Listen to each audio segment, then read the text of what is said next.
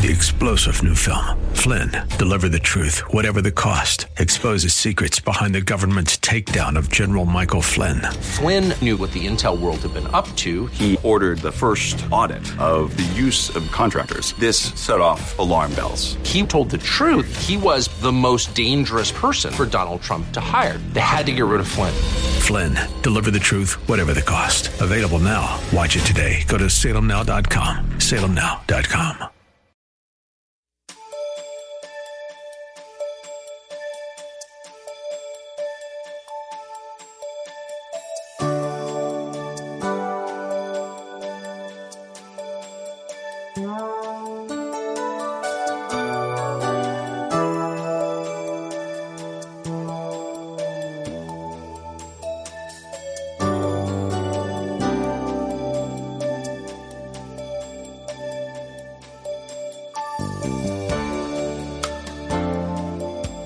you for joining us. The foundation of genuine salvation is based on our belief in and application of the entire uncompromised Word of God. We must live in it, walk in it, talk in it, aid in it, love in it, stand firm in it, abide in it, and so on. All love, honor, and glory belong to God. We must continuously strive to abide in the Word of God and all that we think, say, and do. This is the true measure of genuine salvation. Listen with Bible, pen, and paper handy as Pastor Rander enlightens us today on how to know if we are genuinely saved. Let's pray. And Father, we thank you for the preach word. We thank you for this privilege of preaching in your house on your day. What a privilege. What a joy. We thank you, Father, for the word. We pray that you would help me now to dispense it with clarity, with authority, insightfully, in the power of the Holy Spirit. We pray against satanic distractions. We pray against wandering minds and folk delving into things that keep them from learning and receiving what you have to say to them for this appointed time. In Jesus' name, and all God's children said, Amen have your Bibles, we're going to re-engage back in First John. We're in First John chapter 2, verses 12 through 14 is our text. First John chapter 2. You get there faster if you go to the end of your Bible and move forward from there. First John chapter 2, verses 12 through 14. The word of God reads, I write to you little children because your sins are forgiven you for your name's sake. I write to you, fathers, because you have known him who is from the beginning. I write to you, young men, because you have overcome the wicked one. I write to you, little children, because you have known the Father. I have written to you, fathers, because you have known him who is from the beginning. I have written to you, young men, because you are strong and the word of God abides in you and you have overcome the wicked one. And from this particular passage of scripture we want to preach this morning how to know if I'm genuinely saved. How to know if I'm genuinely saved. This is a series in this book of First John because it is critical that we know that we are saved without a doubt. Matter of fact, times are too dangerous, Satan is too busy, and life is too short for you to be wondering as to whether you are saved or not. You need to know that you know that you know you know that you've been born again and you have a personal relationship with Jesus Christ. Children need to know they are saved. Adolescents need to know they are saved. College and career students need to know they are saved. Military personnel need to know uh, that they are saved. Uh, the middle age, the, the aged, all need to know that you're saved without a doubt. Don't you be thinking that you can just live any kind of way at the last minute. You can get yourself saved. You don't know where life will find you. You may not have a chance to repent. A car wreck can come so fast you don't have a, an opportunity to say, Lord, have mercy. Just blindside you before you even realize you've been blindsided and you out of here. Some folk die with good intentions, but they're still lost and they still end up in hell. You need to settle the issue today, knowing without a doubt that you are saved. Well, with that being said, how do I know without a doubt that I'm genuinely saved? That's the question I pose to you, and you need to write. How do I know without a doubt that I'm genuinely saved? Number one, knowing that we have been forgiven gives us the assurance of our salvation.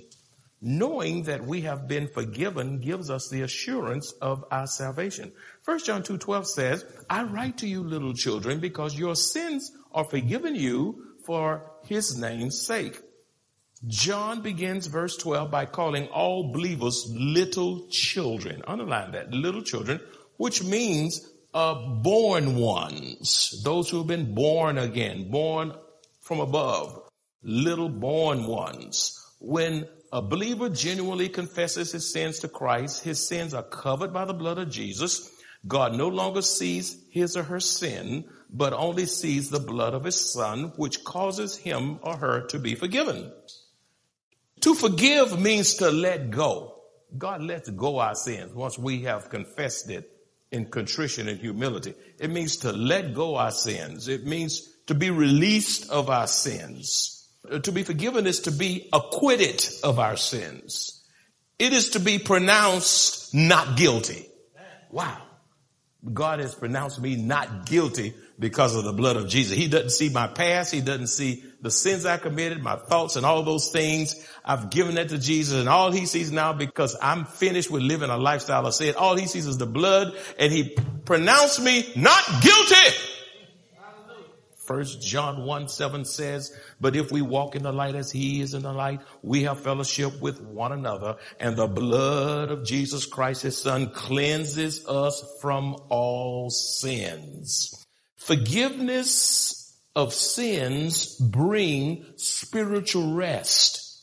When you've been forgiven of your sin, only then you can have spiritual rest. You won't be restless. When you've been forgiven of your sin, therein then you can have peace of mind which keeps us from unnecessarily beating ourselves up over past sins that God no longer remembers once we've genuinely repented. The key is genuine repentance. Uh, the Greek word for repentance is metanoia. It is a turning from your sins to the Lord Jesus Christ. Beloved, I declare to you today that the blood of Jesus is sufficient to cleanse us from all sins. By the way, there's no such thing as a little sin, a big sin, a mid-sized sin. Sin is sin and it's all ugly and sin grieves the heart of God and he wants us to deal with it unless he has to deal with us. Any sin, no matter how great, can be forgiven if one genuinely and humbly repents and confesses his or her sin to Jesus. That's a big thought. Any sin, you say, the worst thing you have done in your life. Now, we've done some worst thing in our life, whatever it is. You don't have, you don't, don't act like you haven't done nothing now. You're not all that. You, we were born in sin and shaped in iniquity. There are some damnable things you've thought, damnable things we have said, that we have done. Scripture says there's none righteous, no, not one how great a sin it is, people may be shocked, but God is not shocked because he knows we're sinners. So I declare any sin, no matter how great, say no matter how great. Again, a louder. No matter. A little bit louder. No. That's right. No matter how great can be forgiven if one genuinely and humbly repents and confesses his or her sins to Jesus. Listen at this now. How exciting. A continual confession of sin is an indication of genuine salvation. A continual confession of sin is an indication of salvation. I'm confessing my sins day in, day out. I was talking to uh, a preacher friend of mine uh, back home from home, and and we were closing in prayer and he said, well, Lord, forgive us of all my, our mistakes and all that. And when he stopped talking, I couldn't wait till he said amen. Cause I said, man, we have made mistakes. We've sinned. He said, you know what, Drake, you just as right as you can be. I said, I don't see the word mistake in the Bible. We don't make mistakes. We sin. David, when sin against God with, against another man's wife, Bathsheba, he said, I have sinned. Call it for what it is. I didn't make a mistake. I didn't slip. I sinned. Psalms 32, 5 says, I acknowledge my sin to you and I did not cover my iniquity, which is synonymously used for sin. I said, I will confess my transgression. That's another word for sin to the Lord. You don't have to go to the Pope. You, you don't have to go to the pastor. You go to the Lord. Now, if you done something in this church that's not right and all that, you might need to come to me so we can straighten this mess up. Okay? Give me some heads up. Don't shock me. Okay? I will confess. You know what that word confess? That word confess means to agree is to say the same thing about sin as God does. It is to agree with God about your sins. I will confess my transgression to the Lord and you forgave the iniquity of my sin. In other words, refuse to allow Satan to give you a guilt trip over your past forgiven sins. When Satan reminds you of your past, you remind that devil of his future. Did you get that? He's going to remind you of your past, even though you know you forgive it. You really admit it in your heart. You're not doing it anymore. But man, he's going to surface that thing. He's going to resurface it. As, as Satan wants you to fall back into that. He wants you to have a false sense of guilt when you've actually been forgiven. So you remind the devil that that thought is from you. I know who I am and who I belong to. I've already dealt with my sin to God. You get away from me in the name of Jesus. You might know my past. I know your future. You're going to the lake of fire. Leave me alone in the name of Jesus. That's right. Once you've genuinely repented and turned from your sins, then accept God's forgiveness and refuse to revisit the sins of your past.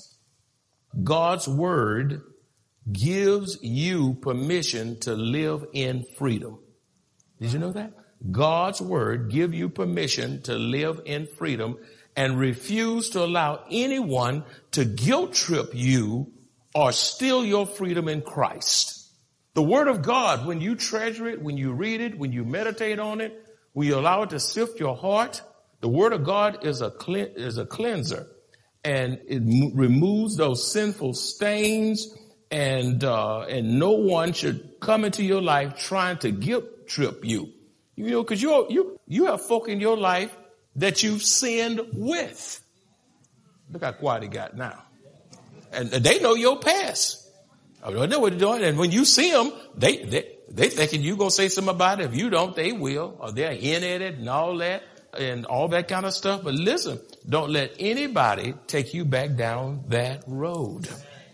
That's right. When you are forgiven, you're forgiven. John 8, 36 says, therefore, if the son makes you free, you shall be free indeed. The Lord provides freedom. Number two, there is no salvation. Uh, how do I know if I'm genuinely saved? There is no salvation apart from knowing Christ personally. There's no salvation apart from knowing Christ personally.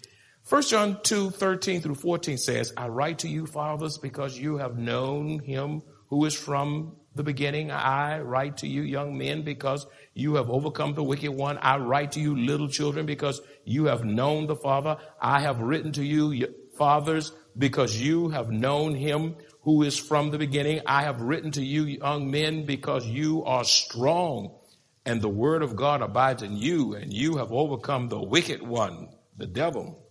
In verse 13, John uses the words, you can underline this. John uses the word fathers. John uses the words fathers, young men, and little children to refer to the three levels of spiritual maturity in God's family. See, God uses the word fathers, young men, and little children to refer to three levels of spiritual maturity in God's family. The spiritual goal of believers should be to grow into spiritual fathers as well as spiritual mothers. If you're a father, you ought to be a spiritual father. If you're a mother, you ought to be a spiritual mother.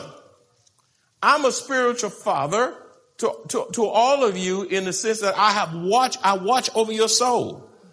All those pastors uh, uh, uh and wives, my wife and I, give leadership to over in Africa, the pastoral nurturing that we have in the city where they come here and eat and dine. And I labor with all these pastors and wives, small churches, large churches, all kind, and we quarterly meet here. My wife and I, I'm a spiritual father. She's a spiritual mother to all these pastors and wives. I am seen as one of the pillars uh, in this city, one of the spiritual fathers in this city. After having pastoring pastored in this town for 37 years. That's a long time to be in one place to the glory of God. I've led people to Christ. I've gone to the jail. I've been to the nursing home. I've baptized your children and some of your children's children. I've dedicated your babies in the Lord. I've seen your children grow up into adulthood and now I'm blessing their babies. Uh, you know, I've buried your parents and some of you sat there, I buried your, your children and on and on it goes. That's why I believe a pastor does the church most good when he can be a tenured pastor who stayed there long enough to build that kind of legacy in that congregation to the glory of God. If you have, if you have a pastor swinging through here every two or three years, every two or three years, every, you, every time you get some kind of spiritual traction, all of a sudden you're starting over again. You know, and you don't like this one. I, the last one was much better. Why did he have to go and all that kind of stuff? But I have been here. My wife have been here and we have served you faithfully. Why? In the best of times and worst of time, we have served you. We've held our post because we've been called to it. We've been called to. Now, if you are hollering and you just in it for the money, you, you, you fly by night when it gets hard. You, you out of here. But I tell you what, when persecution and all kinds of things hit, we just go before our knees. We stay with it. We agonize. We trust God. We pray. We move forward and try to be a living example of how to handle adversity so that you will learn to handle your adversity when your time comes. We want to be an excellent model before you to the glory of God. These spiritual fathers, spiritual mothers, these are spiritually mature saints. Spiritual fathers, spiritual mothers, you possess a deep and rich knowledge of God's word. You know? Don't, don't call yourself a spiritual mother or spiritual father you don't have a deep knowledge of God's word. You know what? A spiritual father or a spiritual mother, they see all of life through the lens of scripture. They, see the scripture. They don't see politics. They don't see media. They see all of life through the lens of scripture. A spiritual father, a spiritual mother, they commune with God in prayer and have an intimate relationship with him. A spiritual father, a spiritual mother knows how to say the right thing at the right time to comfort, to console, and to bring healing to the hurting. What the church is in dire need of is more spiritually mature believers who know how to keep the main thing the main thing, more spiritual fathers and mothers who know how to protect the unity of the, of the spirit. You're not about any mess. And you help young believers. There are young believers who have just come to Christ in here. Your goal as spiritual mothers and fathers is to help young immature believers to grow into the faith. As believers grow in the word of God, it brings us into spirit, it brings us from spiritual infancy into spiritual maturity. Again, I say to you, as believers grow in the word of God, it brings us from spiritual infancy into spiritual maturity. Beloved, are you living in spiritual regression, looking more carnal than looking more like Christ? Or are you growing into spiritual maturity in Christ? Are you growing better? Or are you growing worse? In verses 13 and 14, John tells the believers, they have known him who is from the beginning. You see that right there? We're just in the text. They have known him who is from the beginning. Now this does not refer to the beginning of time, but rather to the beginning of their relationship with Christ. It's talking about the beginning of their relationship with Christ. The word known, you see, the, the word known, if you look closely in verses 13 and 14, the word known is used three times. You can count if you want to. Known, known, known. Three times in the text, if you look at your Bible. To know Christ is not just to have intellectual knowledge about Christ. Some people have a knowledge of Christ, but they don't have a relationship with Christ. To know Christ is not just to have an intellectual knowledge about Christ, but one must know Christ personally and experientially. Okay? A lot of folk can say the right things about Christ and don't know him at all. That's why they live like the devil. They have head knowledge. You could quote the creeds and all the things, the Westminster catechism and all the scripture memory, but you're not living out a dime worth of it. You have to know Christ personally. You have to know Christ experientially. Trusting the person and work of Jesus Christ alone is the only way you can know Christ and be assured of your salvation. Also reflecting on when you first accepted Christ reassures you and removes your doubt. Anytime you begin to doubt or wonder about your salvation, just sit before the Lord and reflect back on what happened when God arrested you, when God transformed you, whenever that happened back in time. And don't connect your salvific or your salvation experience with some great, fantastic thing. You say, well, Lord, I'm not, I'm, I'm not, I'm not going to come to you unless I see a, a, big tree and an angel standing by it. You know, well, if you saw that angel, you might die unsaved. yeah. Uh, I heard someone said years ago uh, that they saw God in the mirror when they were shaving, to which the person responded, well, did you keep shaving? Did you cut yourself? Did you shock, were you shocked and you fell out and shaving cream went everywhere, all over the mirror?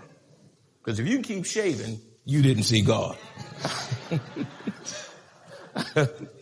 so, so, so don't, don't, don't wait for some great experience. And usually those who struggle with salvation, I had that issue, are children who come up in Christian homes and at some point in time, you come to Christ, but you can't pin a date and a time to it because you came up in a Christian environment. Philippians 3.10 says, that I may know him. I would be shocked when I see a 22 year old, a 23, a 25, a 28 say, Pastor, my deepest desire is not to get the degree, a hundred thousand dollar paying job, or to drive a Jaguar. You know, my greatest desire, Pastor, is to know Jesus. To know him and, and, and the power of his resurrection and the fellowship of his suffering and being conformed to his death. That, that's when you know that person is saved, that you may know God. And the evidence is so glaring in your life. Thirdly, how do you know when you're saved without a doubt? Victory over Satan gives us the assurance of our salvation. Victory over Satan gives us the assurance of our salvation. First John 2, 13b says, I write to you young men because you have overcome the wicked one. You have overcome the wicked one. You cannot overcome the wicked one, the devil, unless you are spiritually strong. Weak saints cannot overcome the devil. First John 2, 14b says, I have written to you young men because you are strong. You can't whip the devil in your own strength. You have to be strong spiritually. Ephesians 6.10 also says, finally, my brethren, be strong in the Lord. This is not talking about be strong because you have muscles, biceps, because you can run fast, because you can pick up heavy weight. People can be all that and be a spiritual whip. You know, be strong in the Lord and in the power of his might. First John 2, 14b says, and the word of God abides in you. You also cannot have victory over the wicked one unless you abide in the word of God. What does it mean to abide in the word of God? It means to continue in the word of God. Continue in the word of God. It means to remain in the word of God. It means to be steadfast in the word of God. To abide in the word is to continue in the word, to remain in the word, to be steadfast in the word of God. You are not combat ready if you do not have a genuine personal relationship with Christ before engaging in the enemy. Now some folks think they know Christ but don't and gonna call themselves gonna fight the devil and the devil just get them and sweep them all over the floor because they have a said faith, a professed faith, and don't have a genuine relationship. Beloved, every victory over Satan and the demonic realm increases your faith and gives you more confidence in Christ and courage in spiritual warfare. When you defeat the devil by using your spiritual weaponry, then you are given greater confidence to rise up and do the devil more damage.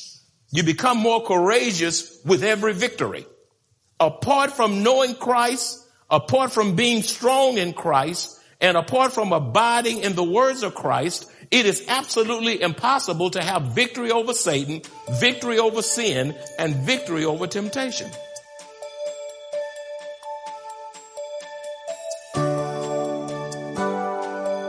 As committed children of the only true and living God, we walk by faith and not by sight. Life on earth is not easy.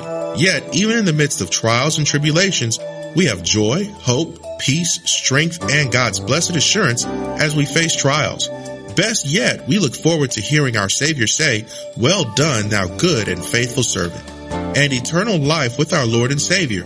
If you enjoy this kind of biblical teaching or would like to hear this message in its entirety, please visit us at Maranatha Bible Church, located at 7855 East Loop 1604 North in Converse, Texas, or call us at 210-821-5683.